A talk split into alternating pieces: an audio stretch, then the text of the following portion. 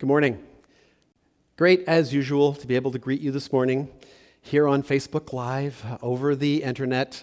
Um, it's so awesome to be able to continue to do this, but I, I got to tell you, as I've said before, I am so looking forward to the day when we can be here together on Sunday mornings. So, welcome to all of you who are with us this morning, uh, viewing today. My name is Glenn, one of the elders, pastors here at the Rock Church. It is my pleasure to open to God's Word with you this morning. And so, let's do that. Open your Bibles to Luke chapter 18. We'll be in verses 35 to 43 this morning. And believe it or not, we are going to finish another chapter today with this incredibly wonderful concluding text. Um, we're going to complete this and then also take a break for the summer and then come back in September, Lord willing, beginning with chapter 19. And I think, I really do, again, Lord willing, that we might finish this gospel in the fall, which would be wonderful. One thing that I want you to see this morning is, is that it's, it's, been, it's really clear that Luke has been, again, ordering this account very purposely, especially in chapter 18, how he's ordered the parables of Jesus and some of these other teachings. And they've all been working towards an orderly account and a theme that we see concluded here today as Jesus is taking his disciples with him on the road to Jerusalem. So, this morning, as we work through this passage, through this, this story, I, I want to ask you to be on the lookout for a few things in this passage uh, about this blind beggar. First, watch out for the relationships between the parables and the other stories that we've already been through in this chapter. It's quite unique and remarkable how this is ordered by Luke. Secondly, to the appeals that this blind beggar makes to Jesus. And then thirdly, the crowd's response. Again, interesting crowd response. Fourth, to Jesus' responses to the crowd and to the blind beggar. And then finally, the result and conclusion of this great chapter. Let's read beginning in verse 35 and then on to 43, and then I will pray one more time. As he, Jesus, drew near to Jericho, a blind man was sitting by the roadside begging. And hearing a crowd going by, he inquired what this meant. They told him, Jesus of Nazareth is passing by. And he cried out, Jesus, son of David, have mercy on me. And those who were in front, they rebuked him, telling him to be silent. But he cried out all the more, Son of David, have mercy on me. And Jesus stopped and commanded him to be brought to him. And when he came near, Jesus asked him, What do you want me to do for you? He said, Lord, let me recover my sight. And Jesus said to him, Recover your sight. Your faith has made you well. And immediately he recovered his sight and followed him, glorifying God. And all the people, when they saw it, they gave praise to God. Let's pray and do just that. Gracious Heavenly Father, we praise your name. We praise your holy name. Father, thank you for this day. Thank you for this word and this text. Thank you for how it teaches us about who you are and what you've done for us. And Lord Jesus, yes, about your life and what you have certainly done for us. Holy Spirit, I pray, would you take these words this morning? Would you, would you open up our hearts, hearts and minds? Would you uh, reveal to us the beauty of this text and the story and the meaning behind it? And I pray that you would really encourage us and transform us in this day, especially from these things. And I pray these things in Jesus' worthy name. Amen. So I thought uh, maybe we'd begin this morning by, by taking a look at our five senses. do, you, do, you remember that? You remember uh, your biology class, science class in high school? There's the five senses, right? There is, of course, sight. There's what we see, and that's a sense that's been given to us by God, by the way. There's hearing. There's smell that comes from our nose. There's taste, and there's also touch. Five senses. And I don't know if you're, you're aware of this, but those five senses, really, when they're all operating, and the fact that we have all of them, gives us a sense of being truly whole. And they're very, very important to us. And so I wonder have you ever considered that? How each one of these senses and all of them together not only make you whole, but how important they are to you. Have you thought about that?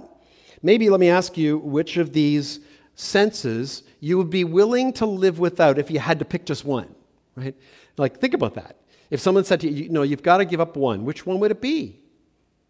And then, secondly, which would be the one that you would be like, no, I don't want to have to live my life without that sense? Especially, of course, understanding that you've been experiencing in a healthy way all of these senses most of your life. Now, as you begin to really assess each one of these, as I've said, you will begin to realize that they all are important. They all contribute to a sense of being human, to be whole. Taking any one of them away, especially if you've always had them, would be very hard for you to live without. Hearing loss, complete loss of hearing, would be obviously very challenging when it comes to just basic communication but, but also enjoyment of music, right? And voice and the sounds in, in the world around you. It would be a great loss. I mean, sure, of course, we can learn to sign language, we, we can learn to read lips, but it would be a great loss. Now, smell is the one that you think, well, you know, I could probably, that would be maybe one that I could live without. But then again, maybe we fail to realize the connection of smell to so many other things, especially taste. Those two in particular work so. Um, um, what's the word? What's the, I'm struggling here, but uh, they, they're just they work overflow each other. They are symbiotic. That's the word I was thinking of, right? They really are important. And then there's, of course, touch. And again, that might be when you think, well, you know, I could maybe deal without that, live without that one. But then, can you imagine never experiencing human touch? The affection that comes through touch again for the rest of your life? Now, I know, at least for myself anyway, that without doubt, it's probably going to be, uh, most of you would say, sight, seeing, is the one sense you wouldn't put on that list that could be taken away. No, that would be the one that you would not choose to live without. Um, yes, you could learn, of course, to, to get around. You could learn to get around and have a pro- productive life. However, a complete loss of sight would be such a great loss. I think most of us would agree with that. As I was preparing for this message today. I was sitting in my back deck, I think it was on Tuesday night, maybe Wednesday night, and I'm looking out, uh, and, it was one of those, uh, you know, 200 days a year where we have a, uh, a, complete sunshine all day with a blue sky, right? Okay, I exaggerated a little bit there, but it was one of those days. And I'm sitting on the deck and I'm looking up, and the sky was like the, uh, the kind of blue, you know what I mean if you live here. It's the kind of blue that we get to see here, not only because of uh, how blue the sky is when the sun is shining, but also because we, we have very little pollution or smog or anything in this community, so the blue is blue. It is such a beautiful, beautiful color to, to just be able to see. And then, of course, next to that, I looked off to my side there and I, I, saw the green of the cedar hedges and the trees in the background across the street. And, and the green is just, it's just incredible. But then, as you look more deeply, you notice that? You get to see the hues, and the greens go to almost blues and darker and browns and even black. And, you know, it, the, the hues and colors are just absolutely beautiful and fantastic. And then again, I remembered as I was taking the time, which oftentimes we don't do enough of, do we, uh, to see this, it was coming to my heart and mind that, oh boy, is sight ever important? I would never want to do without my sight. And then, of course, I saw life all around me. I, I, saw, of course, the vegetation in our permaculture garden, which you all know about, right? Uh, uh, but then I also saw animal life, the birds and the bugs, even in, in the sky. I was appreciating them for a second, right? And then, of course, there was our dog Gracie, and then the chickens, right? We've got chickens. I don't know if you've, ever, you've heard of that. We've got chickens. They were there. And I'm looking at this life, and I can see these things. And it's just, it's beautiful. It's just remarkable. And then, of course, my wife comes walking out on the deck to, to uh, sit with me, and I see her. And trust me, that was a good sight to see, a beautiful sight. And then later in the day, Matt and Anna and our three granddaughters came for dinner, and, and we got to see them. And during this COVID time, it's been, it's been rare that we get to get together, and it's just good to see them and for them to look at us and look into our eyes and us into their eyes. And I was just marveling to myself as I was preparing for this how precious seeing and sight is. And so I wonder do you appreciate this gift, this sense as, as much? I mean, Again, if we don't take the time to look deeply into things, maybe we would miss these things. But there are people in our world, you know, of course, in the science community who look very deeply into these things, right? They, they use powerful microscopes to look into our, our very cells and our DNA, and it's remarkable what they see, right? I mean, lately, with the power that they be able to see and the, the work be able to do, they can see that inside the very cells in our bodies, that, that there's actually these little tiny machines that are causing things to function. And more and more and more scientists and those who can see those things and looking deeply into these things are seeing the magnificence of creation. It's incredible. And then there are others who look up into the sky, especially into the night sky, and they look deep into space. And again, they're just seeing the, the vastness and the size and the immensity and the power that's on display there. And it's amazing that the human eye can go and look at those things, especially if you look deeply into these things. Sadly, we also know this.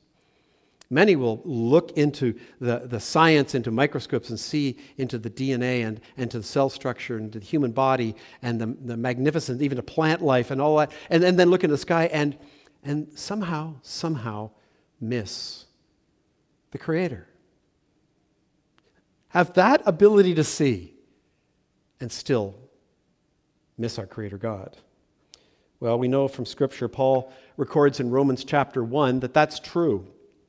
He says in verse 19 and 20, For what can be known about God is plain to them, because God has shown it to them. For his invisible attributes, namely his eternal power and divine nature, have been clearly perceived ever since the creation of the world in the things that have been made. So they are without excuse, Paul records. And of course, a little earlier, he explains it by saying, even though we as human beings can see these things, many people suppress the truth and deny that there's a God. Still, sadly, they cannot see. And the question I have is why? Why? Why not? Well, today we're going to see sight in a whole other, wait for it, light. And I want to suggest to you that it is a kind of sight and a kind of seeing deeply that the vast majority of people in our world today do not have. So, my question for you today is this do you have this kind of sight? Kind of sight we're going to look into today. Maybe you know what I'm talking about. Have you had it recovered for you? Having had it recovered, is it getting a little dim maybe these days? Let's dive into our text for today. Your sermon title for today is Jesus Restores Our Sight, all of our sight. Let me read verses 35 and 36 for you, and then we'll look at these and begin studying this passage today. As he drew near to Jericho, a blind man was sitting by the roadside begging, and hearing a crowd going by, he inquired, What does this mean? So we've seen for weeks now that they're on the road to Jerusalem, as mentioned. In last week's passage, Jesus actually said to his disciples, See, we are going to Jerusalem, and everything that is written about the Son of Man by the prophets will be accomplished. Now, Jericho is a pretty small town. It's uh, maybe actually in that day about the size of Squamish, if maybe not a little bit bigger.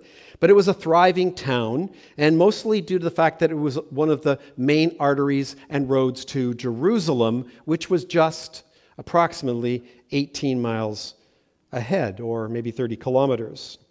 So, this, this location, if you think about it, is perfect for a blind beggar, right? And especially since it's approaching Passover. This guy's smart. He knows where to position himself, right?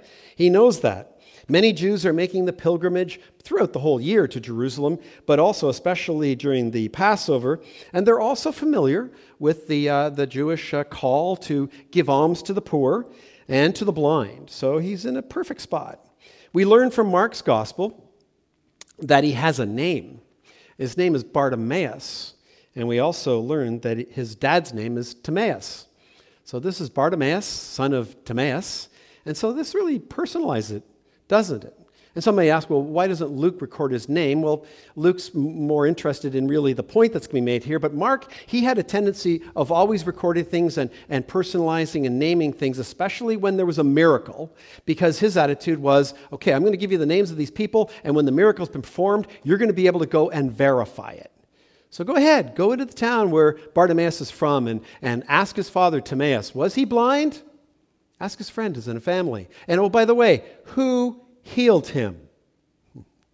And so that was Mark's uh, uh, method and what he did. So listen, let's what, do, what you and I do who have biological sight today. Let's, let's use our biological sight, which helps our imaginations, and let's, let's look back with our mind's eye into that day and see what's happening here. And so there's a crowd which has been pretty typical of Jesus' ministry following him. And yes, this is, look, see this. This is the real Jesus.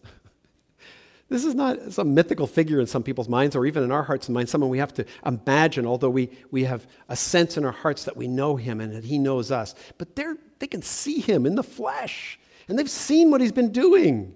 So please make sure you see that picture. Uh, they also see this blind man, just like many of us who walk downtown on the east side of Vancouver or any large uh, metropolitan city, and we see beggars, but we also see blind beggars. However, he cannot see any of them. That's important, right?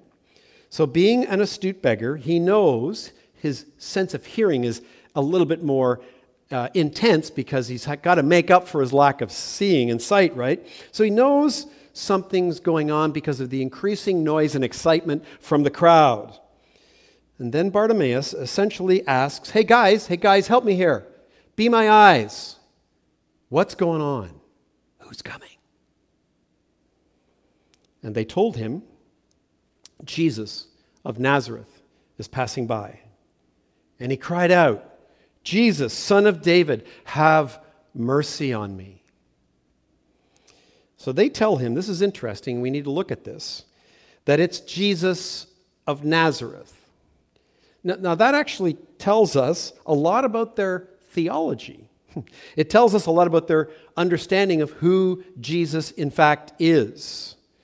They know details about him, obviously, but see and hear this. They don't, they don't really know who he is, do they? Or believe who he is. Somehow they don't see him for who he truly is.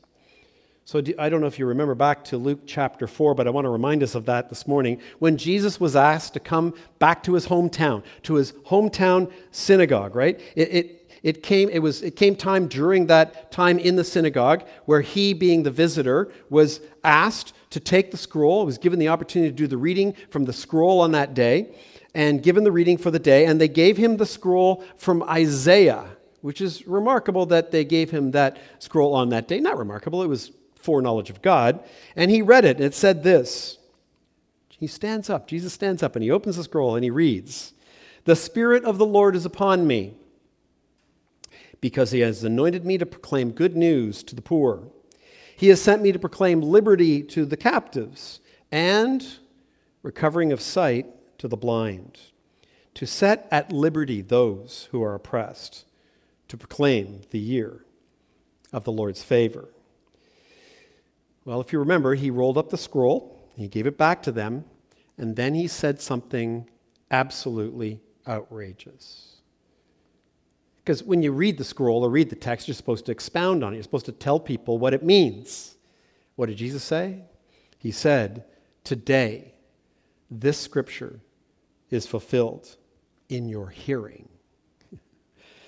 well, at first they're you know while he's speaking and everything else they're really they're really proud of him. They're like oh this is a hometown boy you know made good. What a good and eloquent speaker. And then they heard this and then they realized who he was in fact saying he was and their mood quickly changed. They began going around hey wait a second. Isn't this just like joseph's son? Like who does this guy think he is? I mean you know this this great speaker and orator and my He's just from Nazareth. He's just like one of the kids from around town, you know? We know who this guy is. And then it went from pride of hometown boy to the desire to kill him. And as we read in that passage, he was able to get away. And so, yes, this is just Jesus of Nazareth. And that's who the crowd tells the blind beggar he is. But then look. Look at the blind beggar's appeal. He says, Bartimaeus says, Jesus, son of David, have mercy on me. Now, this is different. This appeal and the heart behind it, behind it suggests that somehow Bartimaeus, who cannot see physically, sees Jesus not just as some guy from Nazareth, but potentially as the Messiah, as who he actually said he was, as the Son of God. Now, I think we should ask, we should ask this was Bartimaeus there on that day in Nazareth in the synagogue? Well, probably not likely, but here's the other question Has he heard the gospel? Has he heard the good news? Because some people who were there on that day and heard Jesus declare that believed him and they started following him. And they're with him to this day in Jericho on this day. So he, has, he, has he heard that the anointed one is here? And is that why he addresses Jesus this way? It's a good question. And I think quite likely is the reason why he's doing that. His appeal is heard. Maybe not by Jesus as of yet, but by the crowd, right? The crowd heard him. And they say, and those who were in front rebuked him, telling him, Be silent. But he cried out all the more. I love this guy. He said, Son of David, have mercy on me. Now, here's another connection. Look at this to a previous passage in Luke, right? I mean, do you remember when just a few verses earlier, the people were bringing even infants to Jesus that he might bless them, that he might lay hands on them and, and bestow a blessing on them? And, and what did the disciples do at that time when they were bringing these children and infants to Jesus? They rebuked them, right? They said, What are you doing? Jesus is a busy man. He doesn't have time for things like this. Goodness, folks, this is Jesus. These are kids. They're not that important.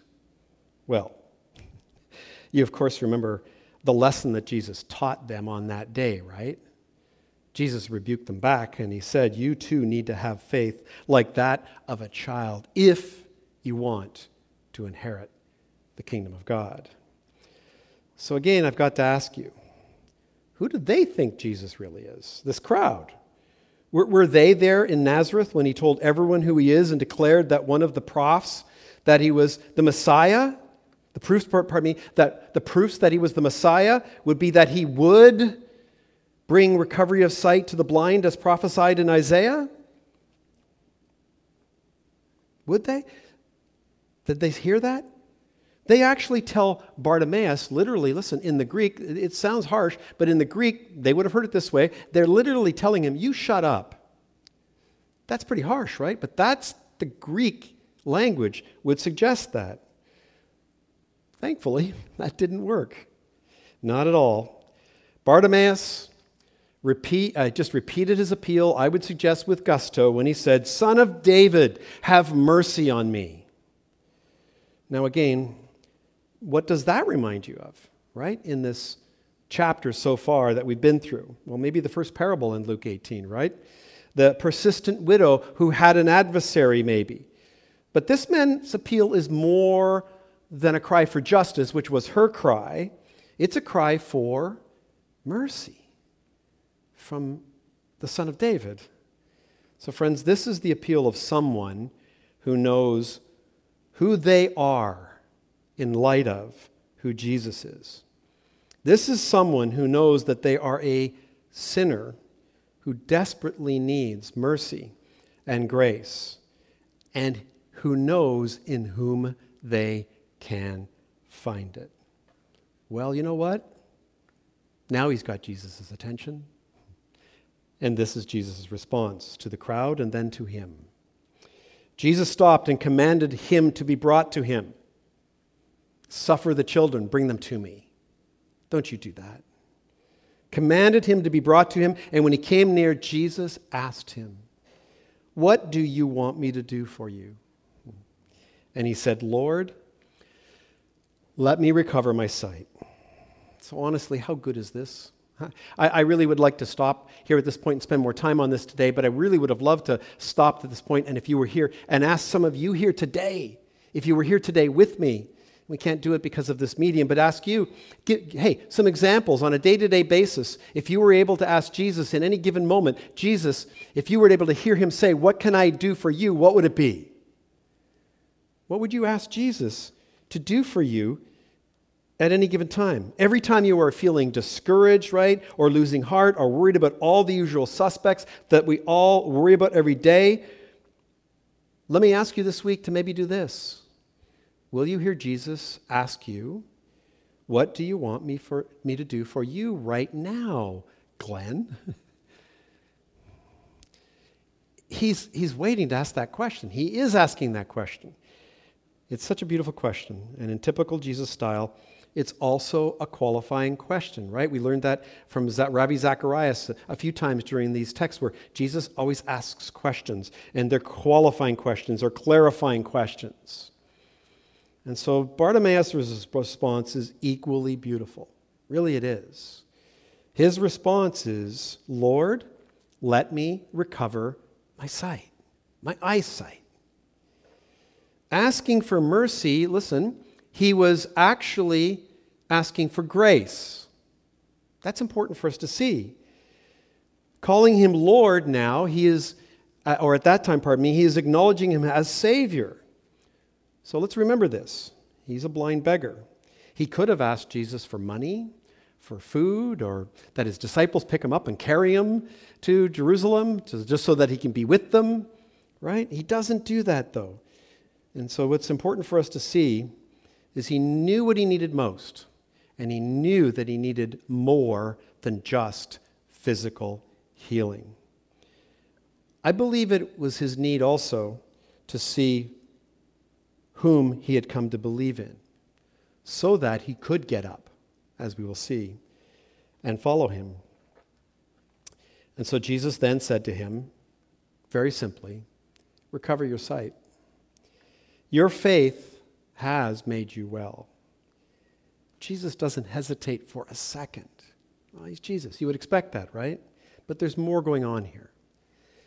Jesus has seen and heard enough to know that the process of regeneration has begun already in this man's heart. Jesus, of course, would know what that looks like, wouldn't he? Being God and himself in a relationship with the Holy Spirit. He would know exactly what that looked like. And so he's, in, in a sense, really more than a sense, he affirms what is already happening to this man and in this man's heart and in his life.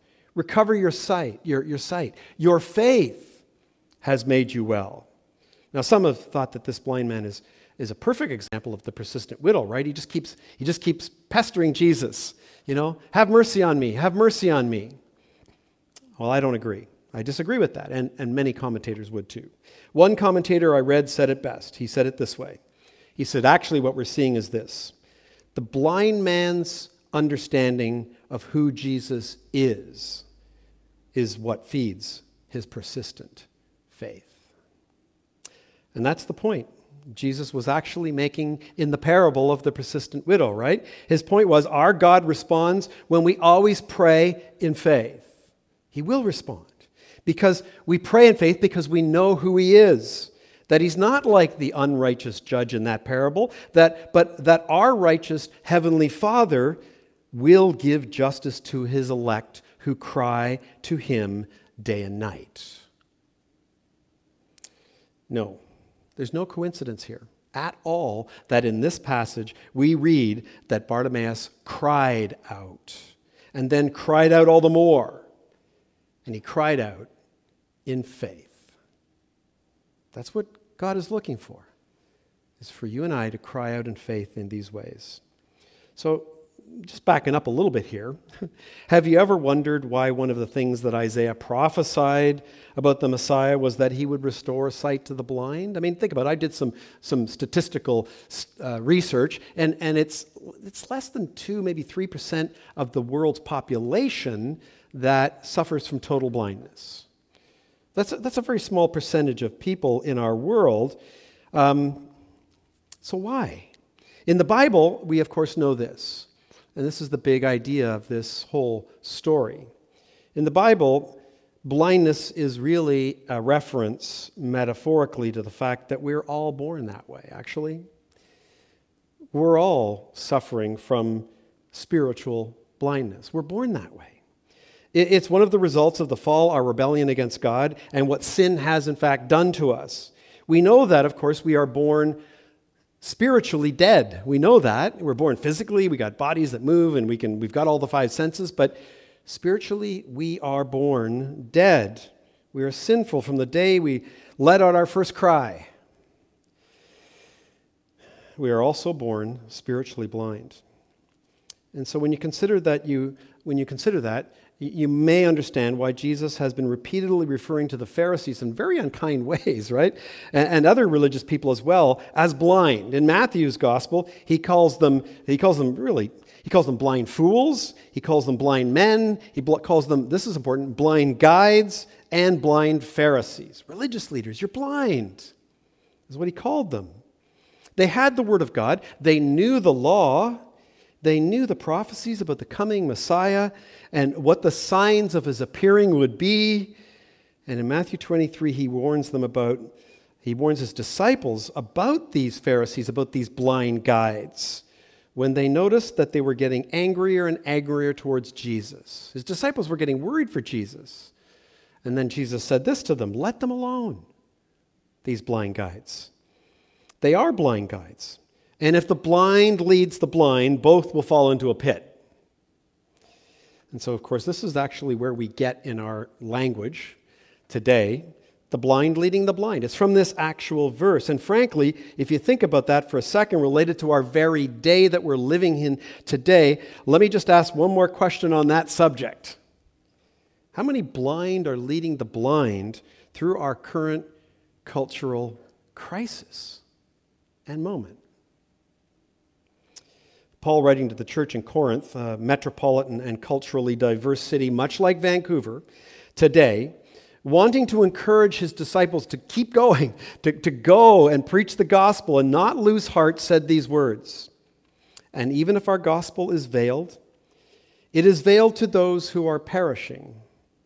In their case, the God of this world has blinded the minds of the unbelieving of the unbelievers, to keep them from seeing the light of the gospel of the glory of Christ, who is the image of God. And his message overall is nonetheless, keep going. Keep preaching the gospel. A blind beggar might just stand up and say, Lord Jesus, have mercy on me. So, when again you look at Jesus' declaration over Bartimaeus, recover your sight, your faith has made you well. What you need to do, what we need to do, is actually see it in reverse. His faith was the result of the Holy Spirit's work of regeneration in his heart. His spiritual sight was restored first, which is why he calls out. And then Jesus added the blessing, the restoration of his physical sight. Our Savior and Lord Jesus Christ is always more concerned about the former. Of course, He wants people who cannot see to see again.